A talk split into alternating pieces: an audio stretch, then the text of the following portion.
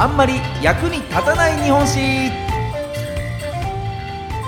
この番組は歴史大好き芸人僕シロップ純平が歴史上の人物や出来事の中で多分テストにも出ない知っていても誰も得しないそんなエピソードをお話しする歴史バラエティ番組です。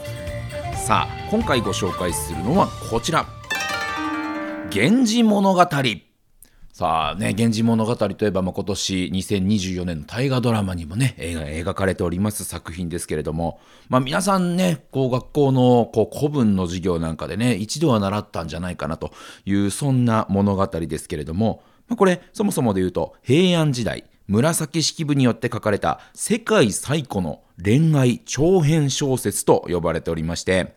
まあ、書かれたのが1008年、西暦1008年ということですから、今から1000年以上前ですよね。で、えー、文字数としても100万文字、ものすごい量ですね。これ100万文字っていうと、400字詰め原稿用紙にして、なんと2400枚に上るということですから、まあ、相当なボリューム感で書かれた小説ということなんですけれども、まあ、正直言ってね、あのー、まあ、言葉遣いとかも非常に難しいですし、ね、なんせ登場人物が多すぎて、500人ぐらい出てくるというね、えー、そんなものなので、僕もね、あの、原本は正直読んだことありません。読もうとしたけど、難しすぎて何のことやらっていう感じだったんで、えー、今回はですね、あの、早源というですね、こう、源氏物語を、こう、わかりやすく漫画にしてくれたという、そういった作品がありまして、それをこう読んで、こう、勉強させていただきました。で、その中、まあ、その中でも結構細かく描かれてるので、まあ、今回は本当抜粋して源氏物語を全く知らないよという人がですね、なんとなく、あ、こんなストーリーなんだなっていうことがわかるぐらいにですね、ちょっとこうお話ししていければなというふうに思います。で、あとあの、登場人物非常に多いよってお話ししましたが、もう名前がですね、いちいち変わりまくるんですね。あの、立場によって、こう、名前が、呼び名が変わっていくという、こう、人物たちなので、の名前は分かりやすく、代表的な名前でね、えー、今日は表現させていただくので、いや、このタイミングではこの人、この名前じゃないよとかっていうね、詳しい人からすると、おかしいよっていうところ多分出てくると思いますけれども、なるべくこう、分かりやすく、イメージしやすくお伝えしていければなというふうに思いますので、ご了承いただければと思います。ということで、早速参りましょう。本日の役立たずポイント、一つ目はこちら。チャラいイケメンクソ野郎光源氏13人の女性とのラブストーリーねあのー、世界最古の恋愛長編小説と言っておきながらですねチャラいイケメンクソ野郎だというふうに早速表現してしまってね、このファンの方からすると非常に怒られるんじゃないかなという気はしますけれども、というのも、こう時代がね、やっぱり違うんですよね。現代人の我々からすれば、え、そんなことってあります？って大丈夫ですか？っていうようなね、あのこう女性のもとに呼ばいに行って、こう、無理やり関係を持ってしまって結婚するみたいな、そういったこととかも多いですし、あとも結婚の制度もね、あの、今の、こう、夫と妻と一人ずつですよっていうシステムじゃなくて、こう、一夫多妻みたいな感じでね、えー、たくさんの奥さんがいて、正妻が一人いて、さらに愛人みたいな人がたくさんいるよ。それが認められてるよっていう世の中なので、ちょっと今の感覚からするとですね、本当にチャラいイケメンクソ野郎だなとは思うんですけれども、これはこれで純愛だったんだよというところはね、こう皆さんになんとなくこう想像していただきながら、えー、楽しんでいただければなと思うんですが、お話としては光源氏が生まれるちょっと前から描かれるんですけれどもこう時の、えー、帝というね人物、まあ、天皇ですね。がいまして、えー、そのこう奥さんがいるんですけれどもその中でこう帝が気に入ったものすごく惚れた女性というのがですね桐壺の行為という女性なんですが身分としてはあまり高くない立場の女性なんですね。ただもう帝の寵愛を一身に受けるもんですから周りの女性たちからもやっかみを受けましてであのー、すごい嫌がらせを受けるんですね。こう御所の中をですね、こう歩いていくその廊下があるんですけども、桐壺の行為が歩く廊下に、周りの女性たちが、あ、なんなのあの子と、もう帝の寵愛受けちゃって、調子乗ってんじゃないのつって、うんこまき散らすというですね、えー、そんな描写があって、うんこまき散らして廊下ぐっちゃぐちゃな、汚ね廊下を、こう、切り壺が、どうしよう、こんなにうんこまみれになってしまうし、どうしましょう、みたいな、そんな風な嫌がらせを受けてるみたいなところから始まっていくんですけれども、ただそんな中でもね、帝に愛されて、で、子供を身ごもるんですが、その子供というのが、今回のこの源氏物語、主人公となります、光源氏なんですね。ただこの光源氏もこう天皇の息子として生まれるんですが残念ながらこの桐壺の行為よりも先にこう男の子を産んだ、えー、奥さんがいるもんですから光源氏からするところのねこう異母兄弟お兄さんが今後この後の帝になるよということがもうすでに決まっているので、この帝の次男として生まれてきたこの光源氏ですから、こう、お世継ぎ問題になってはいけないというところで、皇室の王子というポジションから、一旦皇室から席を抜いてですね、貴族として生きていくことを余儀なくされてしまうというそんな、え男性。それが光源氏なんですね。ですからもう本当に輝くような美しい見た目ともうの完璧な血筋で生まれてきたにもかかわらず、ね、そのまま育っていくと世継ぎ問題で命を落としてしまうかもしれないっていうこう配慮からですねこう貴族一貴族として生きていくそんなストーリーになるんですね。さあそんな光源氏がまだ幼少のうちにこの桐壺の行為お母さんが亡くなってしまってこの光源氏は母親の愛情を知らずに育っていくんですけれども光源氏が9歳の時お父さんである帝が光源氏のお母さんであるこの桐壺の行為とそっくりな藤壺という女性を妻として迎え入れるんですね。で、えー、光源氏よりもちょっとだけ5つ年上のお姉さんである藤壺なのでお父さんの奥さんだから義理のお母さんみたいなポジションではあるんですけれども、年も近いしっていうところで、本当に兄弟のようにしてね、えー、可愛がってもらっていた光源氏なんですが、だんだんと育っていくにつれて、お母さんへの憧れってところも相まって、この藤壺さんに恋心をね、こう秘めるようになっていくんですね。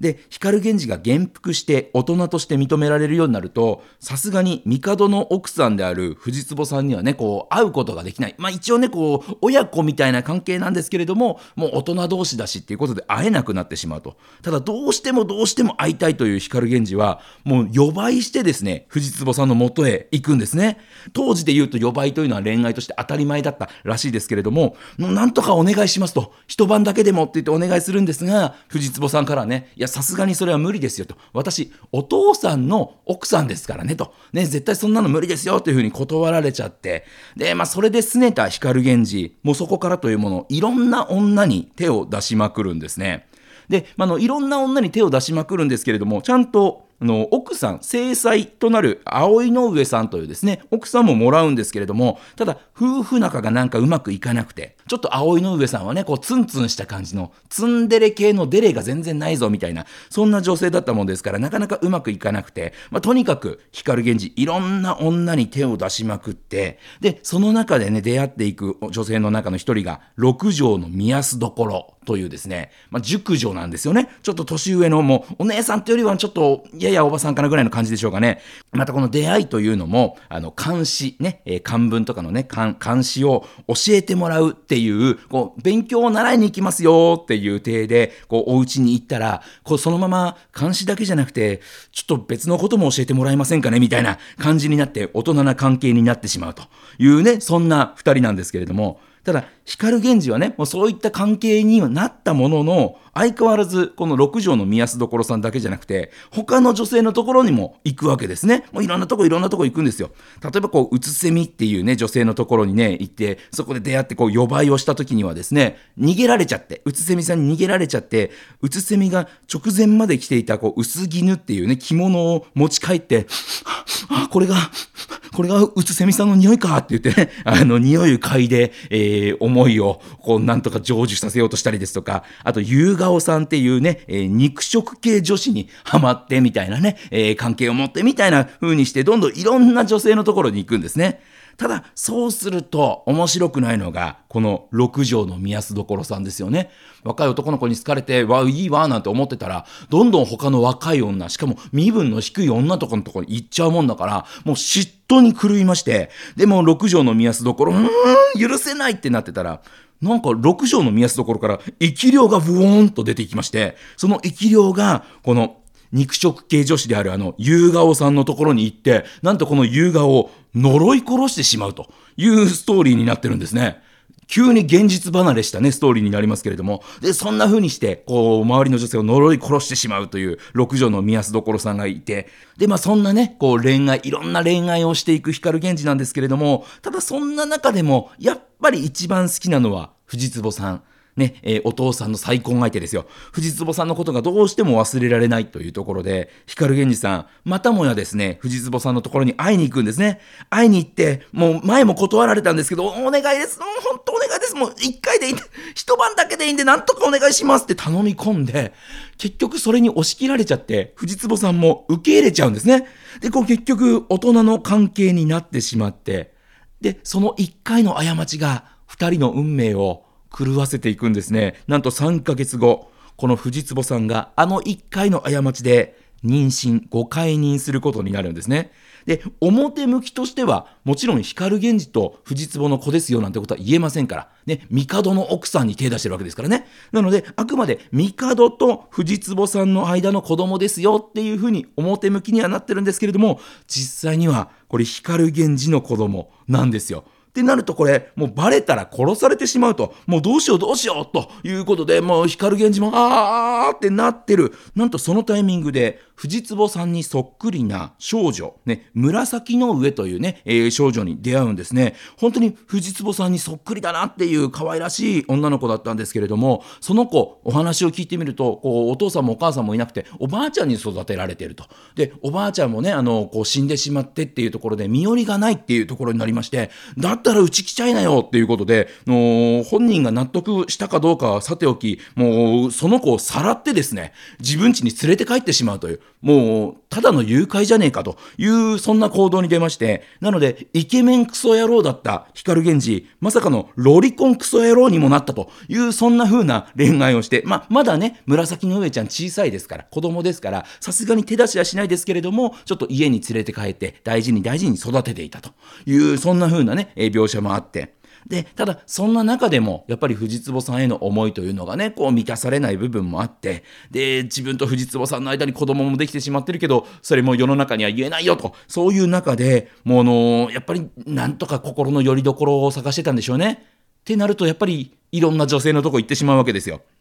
いろんな女性に手を出しまくって、例えばもう19歳の光源氏が、もう60近い女性に手を出してしまったりとか。で、そんなさなか、夫婦仲が冷え切ってたはずのね、こう仲うまくいってないよって言ってたはずの正妻、葵の上との間にもですね、こう子供ができるんですね。でもこれめでたいことなんですけれども、それを聞いて、あ、結局私って都合のいい女なんだねって言ってブチ切れちゃったのが、あの六条の宮安どころですよ。ね、あのー、夕顔さんをね、呪い殺してしまったという、あの六条の宮安どころさんがブチ切れまして、で、そんなタイミングで、葵の上、ね、奥さんである葵の上さんと六条の宮安所さんが偶然にもお祭り会場で鉢合わせてしまうというトラブルがあるんですね。で、こう、車、ね、あの、牛舎みたいなので、移動するんですけど、その車のこう、場所取りみたいので、ちょっと揉めるっていうトラブルが起きまして、それでまた六条の宮安所さんがムキーってなったわけですよ。で、その直後ぐらいにね、この、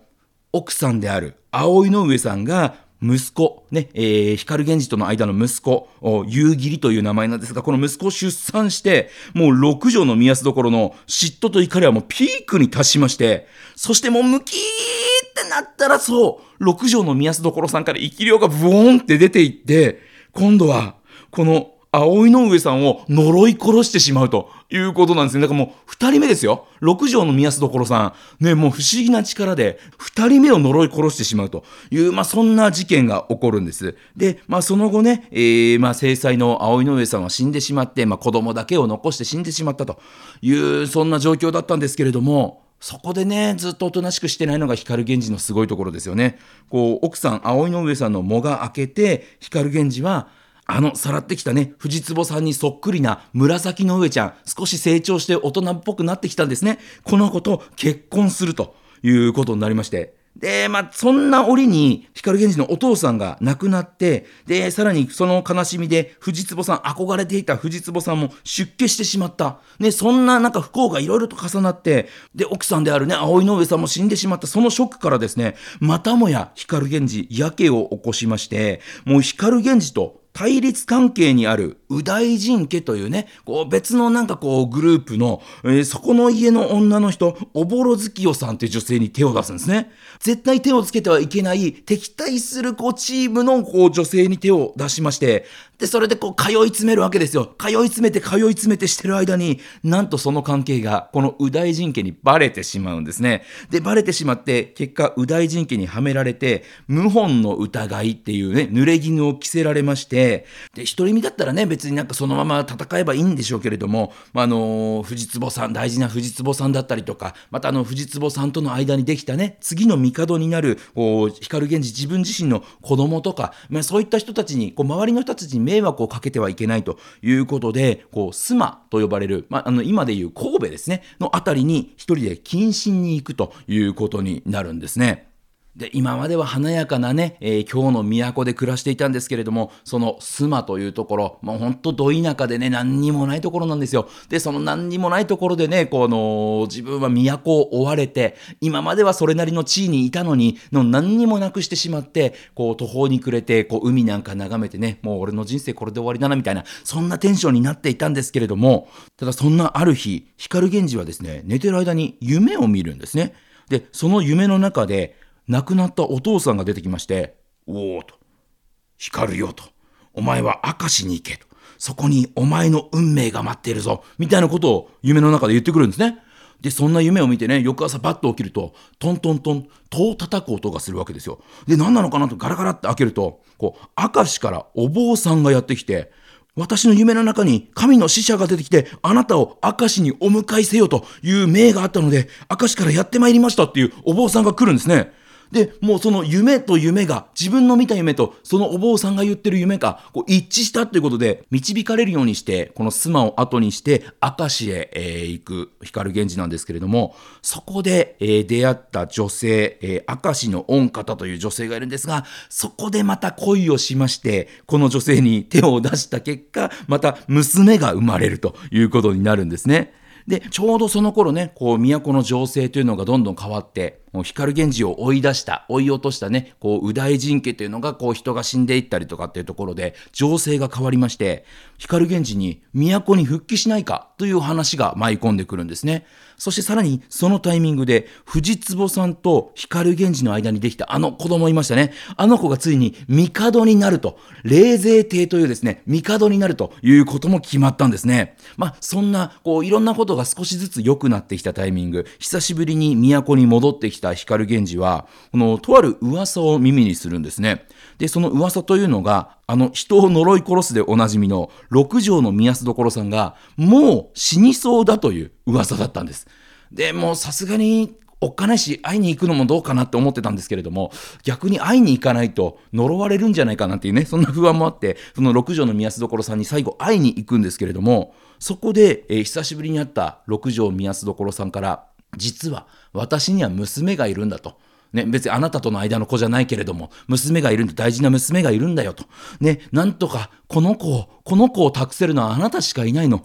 光源氏さん、あなたにこの娘をなんとか託したいのお願いできませんかっていうことを頼まれるんですね。で、もさすがにね、それ断ったらまた呪われるんじゃないかっていう不安もありますから、うん、わかりましたということで、この六条の宮安所さんの娘である梅壺さんという女性をこう引き取って養女にするんですね。で、養女にして大事に大事に、まあ、珍しく手も出さずに大事に大事に育てていって、もう梅壺さんもね、もう綺麗なこうお嬢さんになっていくわけですよ。さあ、そんな時です。霊勢帝の、まあ、言ってしまえばね、の光源氏と藤壺さんの間にできた子供ですけれども、もう今は帝になっているこの霊勢帝の奥さんの座争奪、絵合わせ大会というね、えー、謎のイベントが催されることになりまして、まあ、そこでね、素敵な絵をこうみんなで持ち寄って、なんか一番いい絵を持ってきた、ねえ、そ、そこのお嬢さんを、こう、霊勢帝の奥さんにしましょうよ、みたいな。まあ、一番こう、文化的な、ね、えー、芸術のセンスあるところの、えー、お嬢さんを、えー、帝の奥さんにしましょうよ、みたいな、そんな会が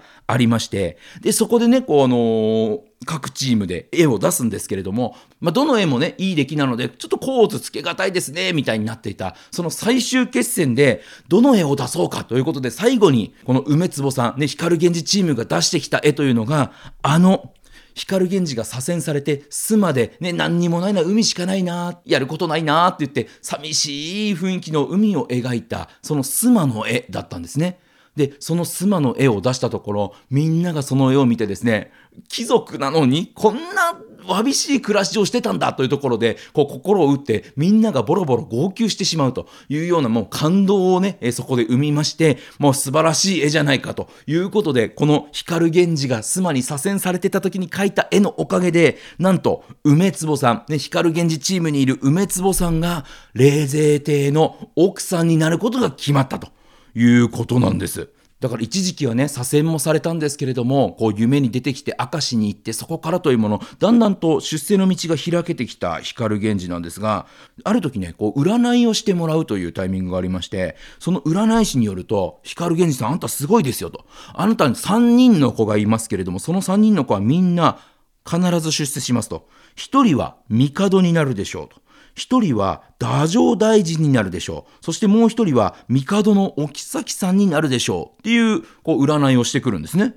で、一人は帝になるでしょう。これはもうすでに霊税帝として、ね、あの、世の中的には言えないですけれども、すでにもう叶っちゃってる。ね、帝になっちゃってる。そして一人は太政大臣になるでしょう。これはど、誰だろうなって考えると、の、葵の上さんとの間にできたね、えー、男の子、夕霧という男の子がいますから、大臣ということはその子なんじゃないかなというふうに考えるわけですよ。そしてもう一人、帝の妃になる子がいる。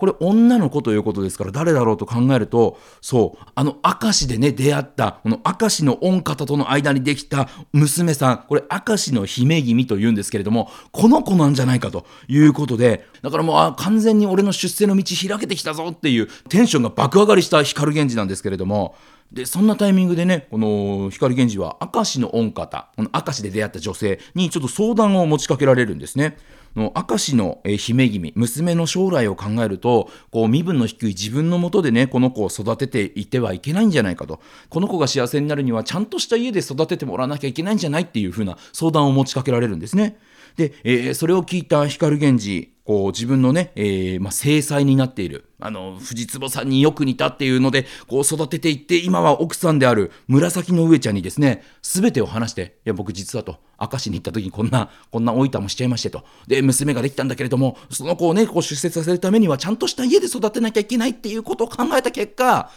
うちで引き取らないっていうことをね、紫の上ちゃんに言うわけですね。で、まあもうその紫の上ちゃんも、うーん、わかったと。ちょっと納得してたかどうかは別としてね、とりあえず分かったというふうに受け入れてくれまして、紫の上という正妻が愛人の子である、の明石の姫君を育てることになったというふうになるんですね。さあこうして光源氏からすると実の息子である冷泉帝がね帝となってさらに、えー、自分の息子夕霧も育っていってさらにはこう自分のね、愛人との子である明石の姫君もちゃんと自分の家というところに連れてきて、えー、ちゃんとしたお姫様として育てられるもう今後出世するためのこう準備というのが整ってきたというタイミングで